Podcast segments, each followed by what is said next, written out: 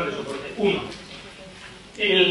la consideración más general. ¿Cuál es el papel que puede jugar la cooperación al desarrollo eh, en el apoyo a procesos de paz? Es decir, eh, los procesos de paz, eh, al menos desde un enfoque crítico, son procesos endógenos, son procesos de las propias sociedades y que tendrían que, surgir de huir de abajo arriba, etcétera, etcétera. Entonces, siendo procesos locales, endógenos, ¿cuál es el papel que puede jugar eh, una herramienta que viene de fuera y unos actores que llegan de fuera. Vale, entonces a ver cómo se puede articular eso. Dos, eh, Jenny y creo que Borja también eh, han aludido al tema de, lo local. ¿no? Jenny decía que, que eso local es algo controvertido. Bueno, perdón, eh, quizá hablabas del espacio, no, no recuerdo cómo lo has preguntado. Pero era en el debate sobre el papel de, lo local y lo controvertido que es el espacio, cómo se delimita el espacio, problematizaba un poco esa, esa eh, cuestión. Y mm, yo también en mi intervención al principio comentaba cómo en los estudios de paz uno de los rasgos más característicos de las últimas, no sé, década y media, dos décadas, es lo que se ha denominado el giro local, es decir, una revalorización de todo lo local, cultura, actores, agencia, eh, identidades, eh, dinámicas, luchas, resistencias, etc. Bien. Em, claro, ocurre también que la cooperación al desarrollo fundamentalmente incide en el ámbito local. Y esto lo lanzo así un poco en plan provocación. Eh, y no habrá una cierta trampa en lo local. Roger McGinty decía algo, leía el otro día una frase que más o menos la, la reproduzco de memoria, venía a decir eh, que es uno de los principales autores sobre el lo local, decía, el conflicto no se crea ahí abajo, o sea, en lo local, sino arriba, en lo global. Entonces, no puede haber tal vez cierta trampa en focalizarnos en las dinámicas y procesos locales cuando conflictos, por ejemplo, el de Palestina, Israel-Palestina u otros tantos, eh, responden no tanto a lógicas locales, sino a, lógicas geopolíticas. Entonces, quizá estamos pudiendo incidir en un ámbito donde no está la raíz de al menos muchos conflictos. Bueno, entonces, esto lo planteo. Entonces, ¿qué posibilidades tenemos de actuar? Esto tiene que ver con la relación local-global, ¿vale?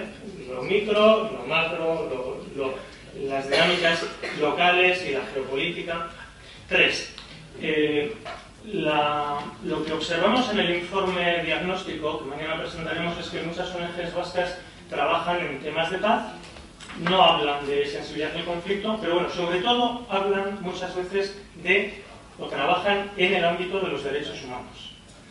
Y parece que hay como un cierto solapamiento, es decir, eh, se denomina trabajo de derechos humanos a lo que, además de serlo, es también un trabajo en construcción de paz. Es decir, hay una correlación. Bueno, ¿qué contribución puede hacer el trabajo en materia de derechos humanos a la construcción de la paz? Lo dejo ahí, se puede agarrar el tema de muchas formas, pero cuarto, ¿cuáles son las percepciones de la población local? Cuando llegan actores externos, sea el CROC, sean Brigadas Internacionales de Paz o quien fuera, eh, ¿cuál es la percepción de la población local respecto a lo que hacen actores externos. Hay una oleada, bueno, quizá oleada es mucho decir, pero hay una literatura emergente eh, en los últimos años analizando la percepción de las poblaciones locales respecto a lo que hace la Unión Europea en contextos de conflicto armado. Entonces hay una preocupación al respecto. Y por último, eh, hay una cuestión que a mí me suscita mucho interés y que yo creo que está poco analizado. Yo solo he localizado dos libros al respecto y es la, la contribución de las universidades a la construcción de la paz.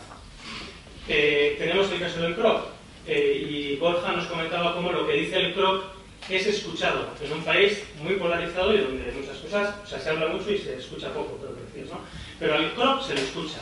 Y es muy interesante cómo en Colombia eh, ha habido una participación de diferentes, y sigue habiéndola, diferentes universidades cumpliendo diferentes funciones en el proceso de paz. La buena parte del de, el diseño, las agendas, los temas que se han puesto encima de la mesa han sido aportados desde la universidad. Bueno, ¿qué papel pueden jugar las universidades en procesos de construcción de paz, si tenéis alguna eh, percepción o opinión al respecto y tirando un poquito de hilo, la cooperación entre universidades, ¿qué papel podría jugar? Yo creo que esto es, insisto, está muy poco estudiado. Yo estaba explorando un poco en internet y solo he localizado dos libros, ninguno habla de Colombia, pero yo creo que es algo que habría que analizar, porque en el caso de Colombia al menos es digno de, análisis. hay, una contribución muy interesante. Eh, cinco elementos que podéis tomar o no tomar eh, para vuestras eh, consideraciones y como os decía, si os podéis eh, cruzar y contradecir y tal, pues lo agradeceremos porque va a ser más o menos, ¿no? A ver quién se atreve.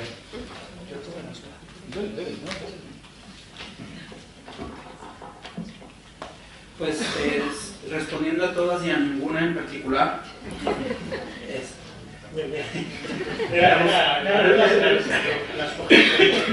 el papel de la cooperación en procesos de paz. Digamos, la lógica tradicional ha sido que se diseñan proyectos en, en headquarters, en, en, Bilbao, en Barcelona, en Ginebra, en Nueva York, y se implementan en el territorio.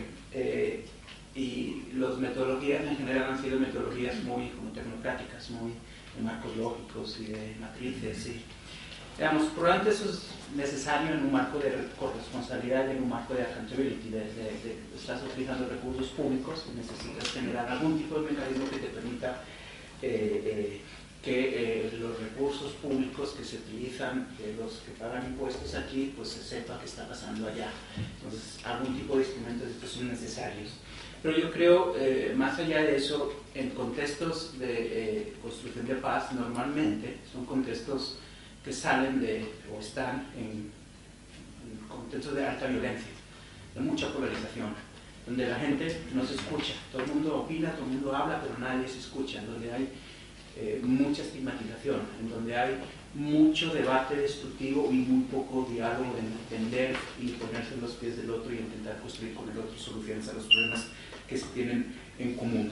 En estos contextos, los internacionales, ya sea una universidad, una ONG, una fundación, pueden ayudar más que hacer cosas, o proveer servicios y bienes, pueden ayudar a generar relaciones que están rotas, a reconstruir tejidos, incluso apoyar a actores locales a que lo hagan. En todo contexto, la, sociedad se polariza y se divide y empiezan a verlo todo en, lógicas muy divisivas, muy polarizantes, pero siempre hay personas, mediadores internos, facilitadores, gente con confianza, Pacho Roots, el director, el presidente de la Comisión de Paz de, Verdad en Colombia juega, jugado este rol, que son capaces de reconstruir cosas que hay que reconstruir para poder avanzar en un proceso de transformación, de construcción de paz, de desarrollo, de defensa de derechos humanos, de diseño de políticas públicas de gobernanza.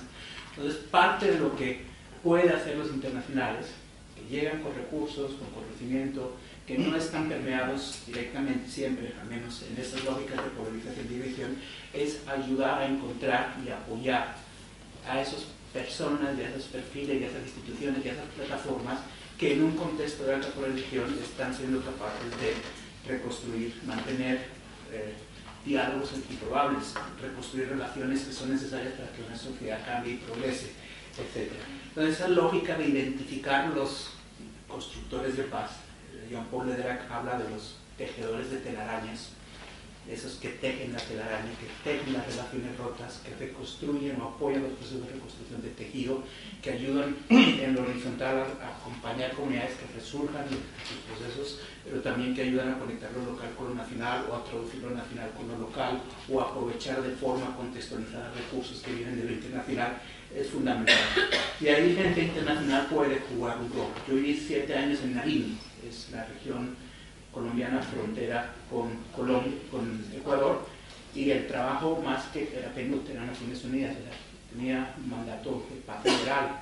El trabajo que hicimos fue cómo reconocer en un contexto de alta violencia, de alta polarización, esos procesos, esos actores, esas personas, esas comunidades que estaban generando alternativas y cómo ayudarlas un poco generando algún tipo de apoyo, infraestructura de apoyo para que emergieran y para que tuvieran mayor incidencia, pero también cuando llegaban los internacionales para que no arrollaran en sus procesos, los internacionales o los actores de política pública nacional.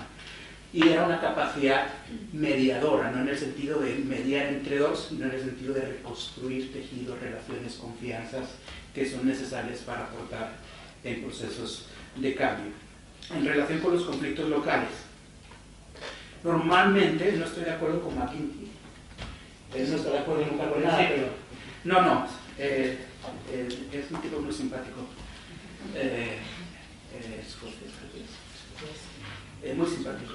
Mm. digamos, cuando, si tú pongamos el caso de Colombia, tú sacas el conflicto armado y lo que hay en el país no es menos conflictos, es más. De alguna manera el conflicto armado era como la tapa de una vía presión. Sacas esa tapa y lo que ha pasado en muchas partes de Colombia es que van a salir los conflictos.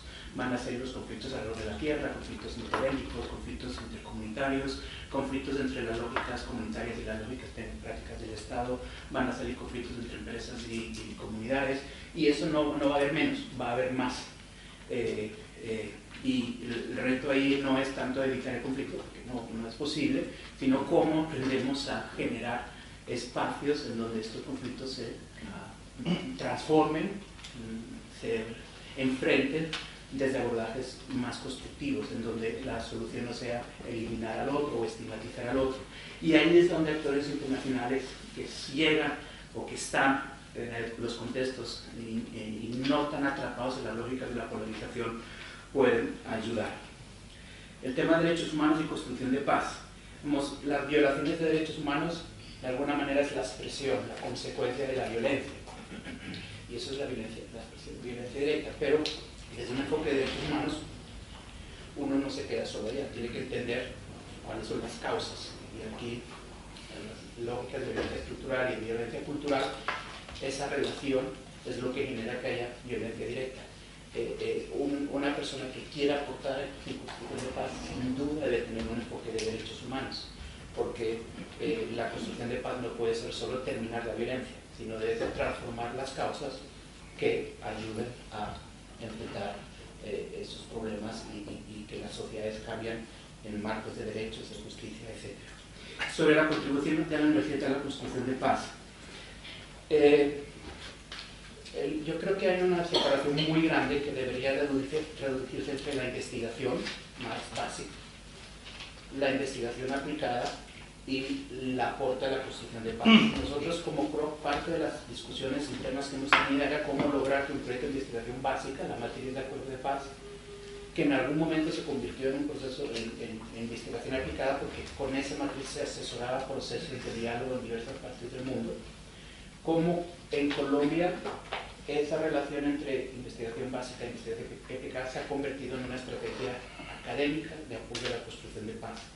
Y eso nos ha llevado a discusiones muy serias con diversos actores en donde digamos, la lógica académica más elitista, más excluyente, no podía ser la única punto de base de los informes. Deberíamos generar procesos de diálogo en donde el conocimiento no era una mera lógica academicista, sino también se construyera escuchando, reconociendo, dialogando con centenares de actores y que eh, el conocimiento y el análisis en tiempo real se alimentara también de esto. Entonces, hay un académico, ayuda. Nosotros cuando hemos presentado informes, hemos presentado las gráficas, los colores, los, eh, diagramas, y no entiende la gente, la gente no entiende nada. Pero cuando hacemos presentaciones, presentamos historias con analogías, con, cuentos, el vaso medio lleno, vaso medio vacío, está medio lleno por esto, está medio vacío por esto, este es el reto que tenemos. Cuando eso lo combinamos con datos, combinamos con gráficas y colorcitos que salen de procesos eh, rigurosos académicos, y cuando lo combinamos y tenemos la perspectiva comparada, eso genera una conversación mucho más rica. La gente entiende, la gente entiende de la importancia de eh, abordajes constructivos y eso permite eh, que en un contexto de mucha polarización eh, se discute y se dialoga y se conversa, no en el marco de esa polarización, sino en el marco de conversaciones mucho más ricas que nos permiten mantener la atención en las dificultades y no como ocurre en contextos de que mantenemos la atención en, el, otro, que es un terrorista, o que es un oligarca, o que es un paramilitar, o que es un guerrillero, o que es un... No, todos tenemos problemas en común y tenemos que atender el problema y respetarnos como, como personas. Yo creo que ahí la academia, o esos instrumentos de conocimiento eh, contextualizados a contextos y, conversados, no impuestos, ayuda a generar conversaciones mucho más ricas y, a tomar decisiones que, idealmente que enfrenten los problemas de, fondo de, los contextos de transición.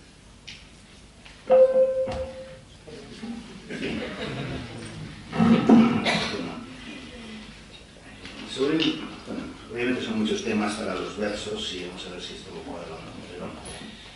Eh, yo creo que el papel de la cooperación internacional, el marco de los, procesos de paz o la construcción de paz, no tiene que tener en cuenta que estamos hablando de relaciones asimétricas. ¿no? estamos hablando de una construcción de paz de gente que tiene las mismas condiciones de poder. Que hay partes de poder y hay partes que son los que han sido objeto de desprecio. Y las relaciones de poder hay que entenderlas y hay que ver qué papel cumple la cooperación en términos de esas relaciones asimétricas. Cómo va a contribuir realmente o no a poner ciertos aspectos que refuercen a la gente que está en peores condiciones, porque si no, no va a poder nunca negociar, si no, no va a poder nunca trabajar en condiciones que le permitan tener una interlocución con, con agentes del Estado o empresariales o los que fueran. Entonces, yo creo que hay que ver eso es una cosa. Otra cosa para mí clave es cómo trabajamos con redes y cómo nuestro trabajo fortalece el tejido social. También un ejemplo clave es lo que hicimos en su momento con la Ruta Pacífica de las Mujeres. Porque trabajamos con 300 grupos de mujeres que ellas decidieron que querían hacer una historia desde las mujeres no, no decidió la cooperación internacional. La cooperación internacional se puso al servicio de una estrategia de las mujeres. Y eso me parece que es muy importante, porque si no a veces las prioridades están marcadas por quien tiene los recursos. Y ahora va este enfoque, o ahora va este otro enfoque, o ahora va este enfoque, pues esta es la prioridad, sin tener en cuenta cuáles son las prioridades locales y el sentido para quien acompaña esos procesos. Cuando hicimos nosotros ese, trabajo, yo me reuní con las coordinadoras y les conté la experiencia de otros países y el siguiente paso fue, hagamos un proceso de consulta y ver qué dicen las bases. Y si las mujeres están de acuerdo y quieren hacer eso y entrar parte de una estrategia de fortalecimiento, entonces le vamos a entrar. Entonces después buscamos la cooperación. ¿Qué hacemos con la cooperación? Si tú no tienes la idea, estás en manos de quien tiene los recursos. O que tiene otras ideas que pueden ser muy buenas, o a veces pueden no coincidir o no sintonizar con las necesidades también de la gente, de las organizaciones, de lo, local o internacional. Y eso me parece que es una cosa clave. Otra cosa que diría es el poner la acción en su contexto. Porque a veces uno, lo que tú decías de las cosas pensadas desde fuera, no solamente los indicadores, a veces son indicadores que vienen marcados por una cultura organizativa de la cooperación, que dice aquí sería el número de beneficiarios para esto, para esto, o que fuera, sino también hay que poner los indicadores, en, o sea, hay que poner la acción en el contexto local o nacional. ¿no? Es decir, imaginarte esto cómo va a funcionar, no en el libro, no en la idea bonita, sino en el medio local, incluyendo los posibles factores perniciosos. Ponerte, siempre cuando uno hace un trabajo así, no puede ponerse, yo eso se lo digo mucho a, los comisionados de la comisión también, ¿no? Eh, en muchas de las discusiones, estamos en fase Walt Disney. Todo es fantástico y maravilloso, vamos a hacer así, vamos a hacer así, vamos a hacer así, vamos a hacer así.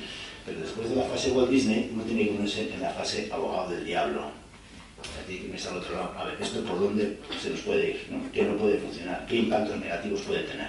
Para, en la medida de lo posible, prevenir efectos de eso que has llamado antes de una manera muy expresiva, de, los impactos negativos. Entonces, para no pensar en eso cuando aparecen, hay que pensar en eso antes. Entonces, ¿cómo vamos a incorporar en el desarrollo de los proyectos, de las acciones, un enfoque que ponga la en su contexto y que ayude a ver los posibles efectos negativos y que entonces uno pueda incorporar factores de corrección hasta donde uno puede pensarlos, obviamente, en el, propio diseño de lo que se va a hacer, ¿no? la acción, el trabajo, etc.